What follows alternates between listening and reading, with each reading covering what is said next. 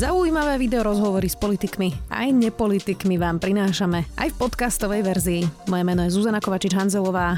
Vítajte pri relácii Rozhovory ZKH v audioverzii. Tetuje celebrity v Hollywoode a jej tetovania sú umeleckým dielom. Odmietam rasistické a negatívne motívy a už sa vyhýbam aj intimným partiám, ktoré som v minulosti tetovala, hovorí Ivana Beláková, Taterka. Vítaj. Ahoj. Mám takú prvú bizarnú otázku, či by si ešte vytetovala niekomu uh, kotvu so srdcom. To sú také tie... Určite áno, práve že mne sú také pankárske tetovačky páčia najviac. Uh-huh. Čiže nemáš s tým problém, keď niekto príde aj Nie. s takým tradičným nejakým motivom? Nie, práve že ja to mám rada. A, a urobíš si to skoro... na svoje vlastne, ako keby, hej, na svoj obraz? Ono to záleží, pretože potom sa to úplne zmenilo význam toho tetovania. Tá uh-huh. dynamika by bola úplne iná, ale preto práve hovorím, že ja to skôr aj vyhľadávam takýchto klientov. Uh-huh. Lebo každý chce niečo väčšie alebo také typickú moju prácu, ale mňa práve že baví to troška obmieniať a robiť takéto dizajny. Ako e, sa žena z kostolného dostane teda k tomu, že je jedna z najlepších tateriek na svete?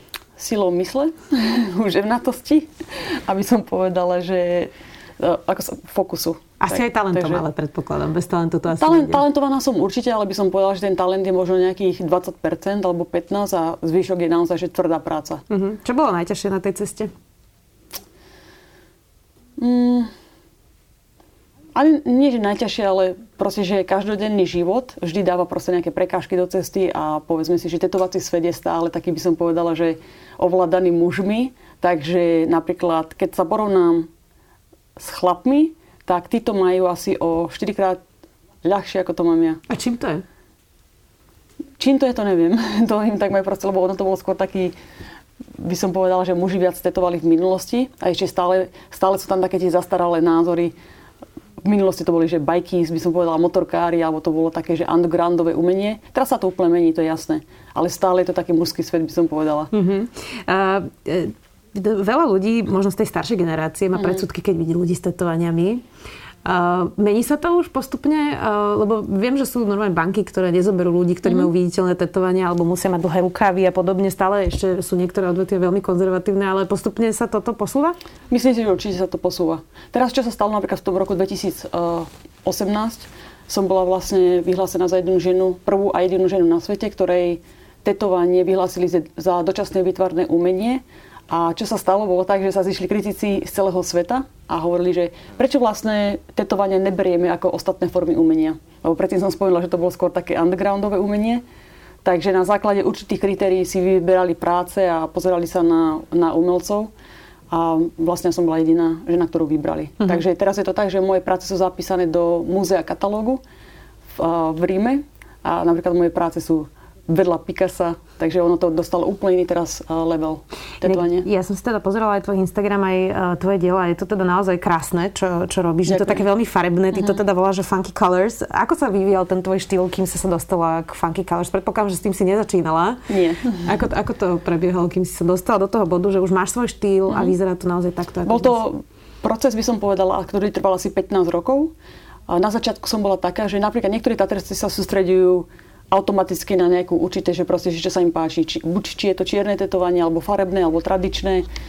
A mne to bolo tak, že som vlastne od začiatku som robila úplne všetko. Takže mám, mám tú vedomosť, ako robiť všetky tieto štýly tetovania. Potom som začala cestovať okolo sveta a v každej tej krajine som sa naučila niečo nové. Napríklad na Novom Zelande tradičné Maori tetus, potom som bola, ja neviem, vo francúzskej Polynézii, v Ázii, v Indonézii a tak ďalej a všade som nachytala rôzne tieto štýly, lebo som stále cestovala okolo sveta a tetovala. Mm-hmm. A potom si myslím, že to bolo taká, taký súhrn všetkých týchto štýlov, ktoré vyšli na povrch a úplne sa to odrazilo, keď som začala byť maximálne autentická sama k sebe tak vtedy to úplne vyšla taká iná esencia nejaká zo mňa, že sa to úplne posunulo. A vtedy vlastne vznikol ten môj štýl. Že nejako si sa oslobodila vlastne, hej? Že úplne. Išla si si svoj štýl. Uh-huh.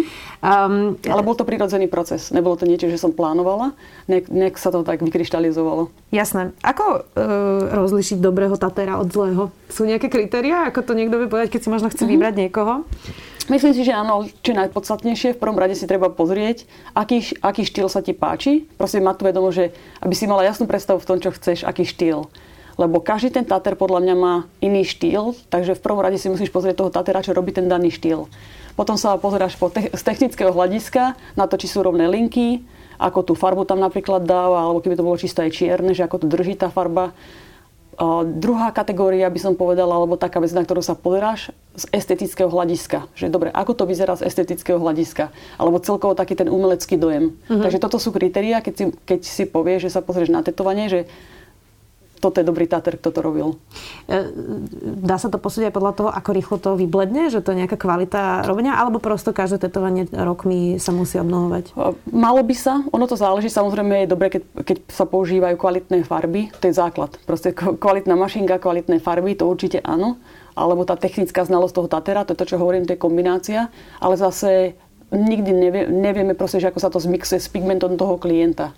Takže ono to môže byť, že niekto má viac takú zložitú kožu, keď sa to usadnú tie farby, môže to viac vyblednúť. Niektorým ľuďom to môže zostať úplne také ako čisto nové na pár rokov, takže ono to troška aj záleží od tej kombinácie s tou kožou.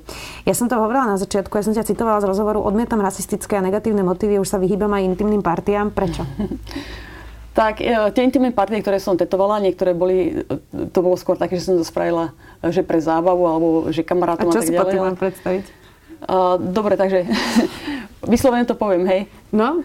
Takže to bolo okolo rytného otvoru, som tetovala plamene. Aha. A to bolo, to bolo jeden, jeden, ktorý kamarát ma na to prehováral asi pol roka, som to napríklad nechcela spraviť, lebo to bola dosť taká bizarná poloha. Asi že to bola, musí byť aj bolestivé, nie? Áno, že bol na štvornožkách a tak som ho vlastne tetovala asi 4 hodiny. Uh-huh, tak to je dosť bizar. tak to bolo veľmi bizarné aj celkovo ten pohľad. si to skús predstaviť aj celkovo ten pohľad, ale aj zle sa mi to robilo, to je jasné. Takže dobre, to sú tie intimné partie a teraz tie rasistické a negatívne motívy. Ja sa priznám, že som teraz bola na dovolenke a na pláži chodil pán, čo robil henov tetovania a mal mhm. tam v tom portfóliu tých eurobolov hákový kríž. To ma veľmi teda prekvapilo, musím povedať. Čiže keby niekto chcel hákový kríž, u teba teda neúspeje. Mm, asi nie. Ja sa väčšinou sústredím, nechcem robiť pozitívne veci, alebo proste, že, že niečo, čo dá nejaký pozitívny a pekný vplyv proste do sveta. Takže rasistické motívy, ja s tým nesúhlasím, takže nechcem to ani tetovať. Ako často človek lutuje, že si dal nejaké tetovanie? že teda, dajme bokom takých, čo sa opity potetujú niekedy v noci, nájdu teda nástroj a to sa stane, ale, ale že naozaj urobí rozhodnutie a potom to lutuje a chce si to dať preč. Ja by som povedala, že to je tak 50 na 50. Lebo niektorí ľudia, keď si dajú tetovanie, tak samozrejme, že každý človek sa mení. Vieš, aj veci napríklad, že ktoré máš rada sa menia. Alebo uh, celkovo, že taký ten, by som povedala, že ten pohľad na život. Alebo možno niektorí ľudia to vyslovene vyrastú, že nechcú mať nejaké tetovanie. Takže to sa stáva dosť často, ale je to fakt, že 50 na 50. A vieš to povedať, keď príde ten klient, že...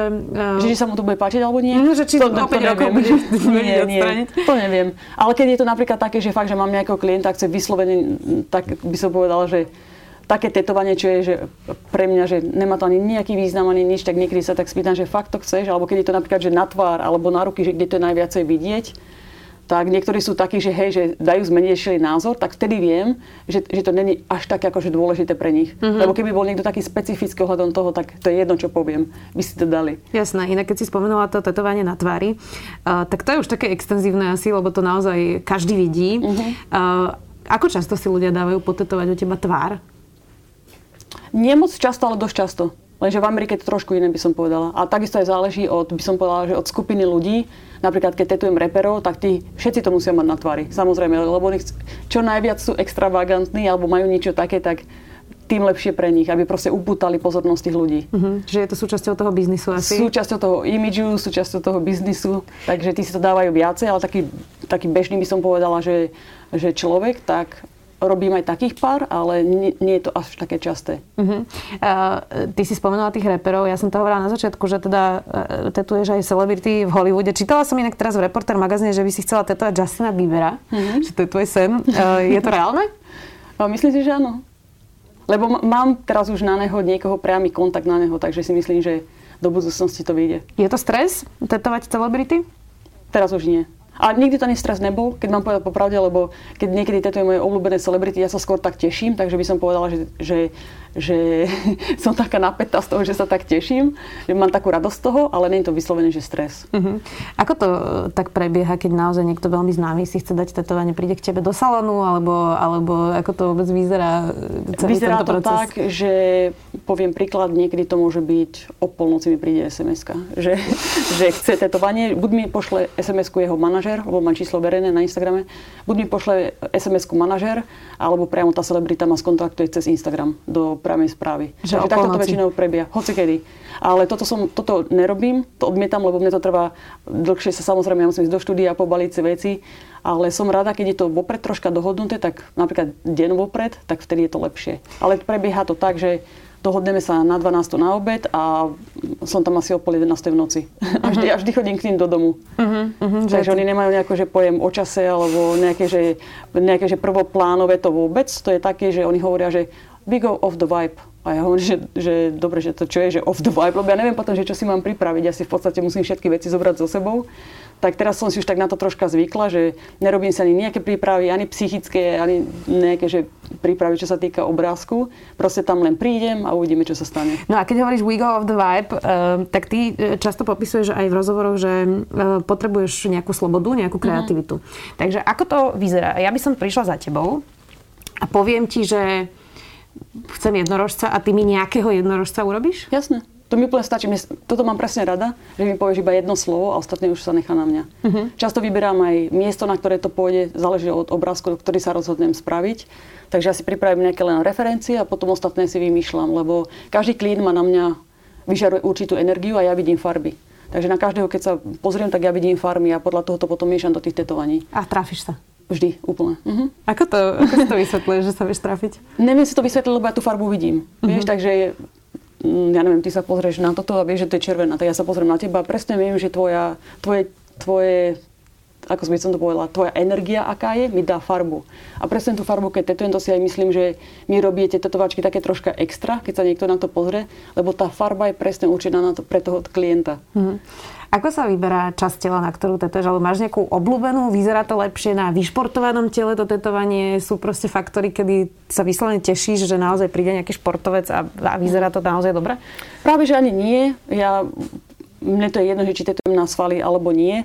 Pre mňa je najdôležitejšie, keď má niekto úplne bielu kožu. No, pretože robím farebné tetovania, tak ktorý je ten predpoklad, že tá tetovačka bude vyzerať nádherné, farebne, aj celkovo, že sa to bude lepšie tetovať, keď niekto nemá napríklad vysušenú kožu, že tá koža je pekná, taká pružná a biela, tak to je pre mňa úplný ideál. Páči sa ti aj tetovanie potom možno starých ľudí, lebo to je často to, čo sa uh, niektorí boja, že teda dobre, dám si v 20 krásne tetovanie, bude to vyzerať super 12 rokov a potom bude 50 budem mať už starú kožu a mm. asi to už nebude úplne pekné, tak e, páči sa ti aj také staré tetovanie? Mne sa to páči, pretože podľa mňa to je ten to je život. Vieš, to ako keď má niekto vrázky, že proste, že, že to ide s tým, že, že vyrastáš a prežila si niečo, tak ja takisto aj beriem tetovania. Takže páči sa mi to. Ale zase na druhú stranu, napríklad mi sa na dievčatách nepáčia tetovania vôbec. Vôbec? Mm-mm, vôbec. Mi sa páči čisto ženská krásna koža. A ty máš pri tom tetovanie? tak ja mám, ale to bolo, to bolo dávno a nepokladám sa úplne zase, že až nejaká, že by som bola že maximálne ženská. A takisto som to chcela vyskúšať, lebo ja som tetovala asi 10 rokov a nemala som nejaké tetovanie. Mm-hmm. Akože takéto veľké, mala som malinké už dávno, čo som si dávala. Takže to bolo, napríklad teraz sa nedávam tetovať vôbec. Mm-hmm. Takže vtedy som to chcela vyskúšať, chcela som vedieť, že dobre, že aký je ten proces, či to boli a vtedy som to chcela mať. Ale teraz, teraz si proste nedávam nič. Veľmi veľa ľudí si dáva tetovania, keď má nejaký zlomový bod v živote, keď mm-hmm. sa im mhm. niečo udeje, alebo ja neviem, vyliečia sa z niečoho. Prosto zásadné udalosti v živote chcú mať pamiatku. Tak je to trochu, um, trochu aj terapia, keď tetuješ ľudí? Určite. Uh, by som to povedala tak, že ľudia, teraz keď si to spomenula, tak si dávajú často tetovať veci, napríklad niekto zomrie, takže je to dosť liečivé. Hej, že niekto zomrie, teraz e, ten klient chce nejakú pamiatku na toho zosnulého človeka. Takže už len tým, že máme to tetovanie spravím niečo pekné alebo niečo také pozitívne, že čo im to pripomína. Už len to, keď, keď to tetujem, ten proces je liečivý pre nich. Mm. Vždy, keď sa na to pozrie, tak im to pripomína, ale skôr nejaké tie pekné momenty by som povedala. Alebo zviera, domácich miláčikov si často tetujem, psov, mačky a tak ďalej. Mm-hmm. Takže pre ľudí je to vždy niečo, že je to súčasťou ich stále. E, ty by si teda, e, alebo už to robíš, aj kreslíš vlastne aj motívy na látky a rôzne teda mm. iné veci, nielen na kožu. Ako inak sa kreslí na kožu a ako inak sa kreslí na, na papier alebo látku? V čom, je, v čom je tá technika možno iná? A, a keď už je niekto zručný na malovanie, tak bude aj dobrý tater? Mm, moc nie. Ono to, je, ono, ono to záleží, lebo veľa ľudí krásne maluje alebo kreslí, ale na tú kožu je to úplne niečo iné. Koža podľa mňa je jedno z najťažších médií, na pracovanie, pretože každý má úplnú kožu. To, to nie je také, že dobre, že papier môže byť taký istý, tak kreslíš a zvykneš si na tie farbičky, na ten papier, na ten povrch. Ale koža je úplne iná. Takže ono je to vždy veľmi nepredvídateľné, by som povedala, a najťažšie médium, podľa mňa. Uh-huh. A Baví ťa teda viacej koža, alebo teraz aj iné výrobky? Koža, na 100%. A práve, že už tetujem vyše 20 rokov a keď napríklad, že kebyže mám teraz kresliť, alebo keď som, keď som malovala, robila som niečo pre Louis Vuitton, keď som malovala na tie kabelky, ten kanvas mal troška také hrbolky, tak som vôbec sa nemala na to skoro ani takú trpezlivosť, by som povedala. Ma to frustrovalo, lebo mi to trvalo asi 5 krát uh, viacej ako tetovanie. Uh-huh. Takže to, to ma ešte len tak uistilo v tom, že tetovanie je pre mňa úplne číslo jedno. Rozumiem. Takže som úplne majster v tom, by som povedal, lebo to robím vyše 20 rokov a už presne viem, že ako mám proste zaobchádzať s tou kožou. Uh, ty teda žiješ v Spojených štátoch v LA. Kalifornia je pomerne liberálny e, štát. Aký je rozdiel medzi uh, Američanmi z Kalifornie a Slovakmi? No, podľa mňa to záleží od človeka. Jakože celkovo, kebyže to, kebyže to zoberem, tak si myslím, že Američani sú viac otvorení, viacej, um, že rešpektujú druhých ľudí, či si to vzťahy, alebo či je to proste nejaký druh práce, alebo čokoľvek, tak to by som povedala. Možno, že Slováci viac súdia, ale ja teraz nežijem na Slovensku, takže neviem. ale čo si pamätám tak troška z minulosti, tak Slováci sú stále... Staršia generácia by som povedala, že to stále majú takú tú komunistickú mentalitu troška. Že sú takí konzervatívni a, a nemajú takú otvorenú mysel Takže toto je veľký rozdiel podľa mňa, lebo keď porovnám takého, v takom istom veku Američanov, tak to je, to je obrovský rozdiel. Hmm. Ty máš partnerku, ani sa tým netajíš. Mm-hmm. Sú Slováci homofóbni? Hmm.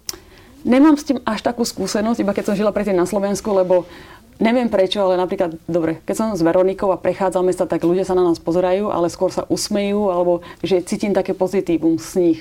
Takže ani vôbec nemám s tým problém, ale Viem, že niektoré napríklad páry, ktoré sú homosexuálne a prechádzajú sa tu po Bratislave alebo proste, že sú v nejakých podnikoch alebo niečo, tak dostanú také, že od druhých ľudí, či si to budú nejaké posmešky alebo nadávky. Takže ono to, neviem, že či to aj fakt, že záleží aj od tých ľudí, ale celkovo ako národ určite áno. Poviem príklad. Mala som rozhovor pre Gay Magazine tu na Slovensku a sme boli dohodnutí dobre, že chceli fotky zo mňa z Veroniky, dávali mi rôzne otázky, na ktoré som všetky zodpovedala, čo sa týka vzťahu alebo také rôzne. A práve, že som sa veľmi tešila z toho, lebo som myslela, že konečne, že takáto príležitosť prišla a pretože mám veľké publikum a môžem, môžem tým inšpirovať alebo osloviť obrovský počet ľudí, lebo mám obrovský počet fanúšikov na Slovensku a v Čechách, tak som sa tešila, že konečne mám takú šancu, že spraviť proste že niečo pozitívne alebo zmeniť troška takú tú mentalitu ohľadom, ohľadom gay vzťahov. A zišlo z toho tak, že ten magazín cenzuroval moje odpovede a ani jednu fotku s Veronikou mi tam nedal. A boli sme vopred na tom dohodnutí. Uh-huh. A keď som sa spýtala, že, že čo ste proste s tým spravili, že kebyže viem, tak ten rozhovor vám ani nedám. A on povedal, že oni to majú proste, že je cenzurované, že nemohli to proste vydať. Uh-huh. A nebolo tam nič neslušné, bolo to, to je tak isto, kebyže mám hetero vzťah a rozprávam o tom do magazínu, to je v poriadku, ale pretože mám partnerku, tak to tam nedali. Uh-huh. Nebolo tam nič nevkusné, ani že by tam bolo ja neviem, bolo to normálne, proste sme sa bavili o vzťahu. Uh-huh. No veľa e, pri tých diskusiách na Slovensku, ktoré ešte stále pomerne konzervatívne zaznieva, že teda manželstvo je len medzi mužom a ženou, je to dokonca teraz aj v mhm. ústave posledné roky. Inak ďakujem za túto otázku. Tak, je to zaujímavé, jasné, veď, veď na to sme tu, aby sme sa rozprávali o zaujímavých spoločenských témach. Tak teda, e, čo by si povedala tým ľuďom, ktorí hovoria, že keď dovolíme mať manželstva vlastne rovnakým pohľaviam, že to tu vlastne zrujnuje nejakým spôsobom rodinu? Nemá to zhrnovať ako rodinu, pretože rodinu si každý vytvárame sami. Keď sa narodíme do rodiny a tá rodina je nešťastná, povedzme, alebo rozbitá, tak to je v poriadku. Ale keď si chce niekto vytvoriť rodinu, či je to heterosťah, alebo teda gay alebo niečo, tak čo je na tom zle? Podľa mňa každý by, každý by mal mať rovnakú šancu v tomto živote. Bez rozdielu, či je to žena, či je to muž, alebo že ako sú proste títo ľudia poparení, hej, to je úplne jedno. Ja to beriem tak, že každý sme človek každý sme zložený presne z toho istého a je to energia. A tá energia nezáleží na tom, že či som žena alebo či som muž. Takže ono je to vždy o tom. To je môj osobný názor. Alebo koho má človek rád, jasné. Presne. Aký máš ďalší cieľ? Teda naozaj si dosiahla veľmi veľa v svojom obore, tak uh, si na vrchole, kam ďalej? Posúvam stále hranice, to je jasné, ale veľmi ma baví teraz momentálne pracovať na mojej odevnej značke, aj tie Los Angeles Včera som práve vydala novinku, sú to hodbábne šatky. Mm-hmm. Takže vlastne to beriem tak, že z toho tetovania tie dizajny prenášam teraz na, na oblečenie. Či sú to rôzne doplnky, trička alebo tie šatky, tak to ma teraz veľmi baví. A popri tom, čo by som chcela, čo by bol môj taký sen, samozrejme spolupracovať s nejakou vysokou modnou značkou, ako je dobre Louis Vuitton, Dior, Gucci. A robiť pre nich nejaké dizajny. Vlastne. Určite. Tak to by, to by bol, nie že to by bol, to je môj sen. Budeš do smrti tetovať? Na dôchodok až? O, pokiaľ budem môcť, určite. Baví ma to stále. Tetujem vyše 20 rokov a stále mám taký ten krásny pocit ohľadom toho, keď tetujem, stále cítim takúto energiu. A ono to je aj, samozrejme, že ja by som mala platiť tým ľuďom, lebo vlastne ja potrebujem tú kožu, lebo najviacej ma to baví. Stále mám z toho taký ten krásny pocit, ale mám potom rada aj tú interakciu s tým klientom, lebo každý je úplne iný a tá proste, čo sa týka tej energie alebo čo sa rozprávame popri tom, čo môžem vytvoriť tomu klientovi. A ja neviem po sebe zreprodukovať tetovanie, takže ono je to vždy unikátne pre každého človeka. Ďakujem veľmi pekne, že si si našla čas. Ivana Balaková, Svetlana Taterka. Ďakujem, ďakujem že si prišla. Počúvali ste podcastovú verziu relácie Rozhovory ZKH. Už tradične nás nájdete na streamovacích službách, vo vašich domácich asistentoch, na Sme.sk, v sekcii Sme video a samozrejme aj na našom YouTube kanáli Denníka Sme. Ďakujeme. Viete, čo je to piatoček? Ja vôbec, ja akože absolútne vôbec, hej. Skutočne? Nie. Piatoček je satirický podcast nie len o politike. Klamstva, klamstva a klamstva. Kristýna, Viktor a Adam vás v ňom každý týždeň prevedú tým najbizarnejším, čo sa stalo na Slovensku aj vo svete. V každom dieli vyberú aj tragéda týždňa a na záver sa možno aj trochu opustia. Čože? Piatoček vychádza prekvapivo každý piatok. Vždy vo výplatný termín júnovi, júlový, to znamená vo výplatnom termíne za kalendárny mesiac mája. Nájdete ho vo všetkých podcastových aplikáciách. A je jen. Poskávame vás všade. Viete čo, urobím to tak, že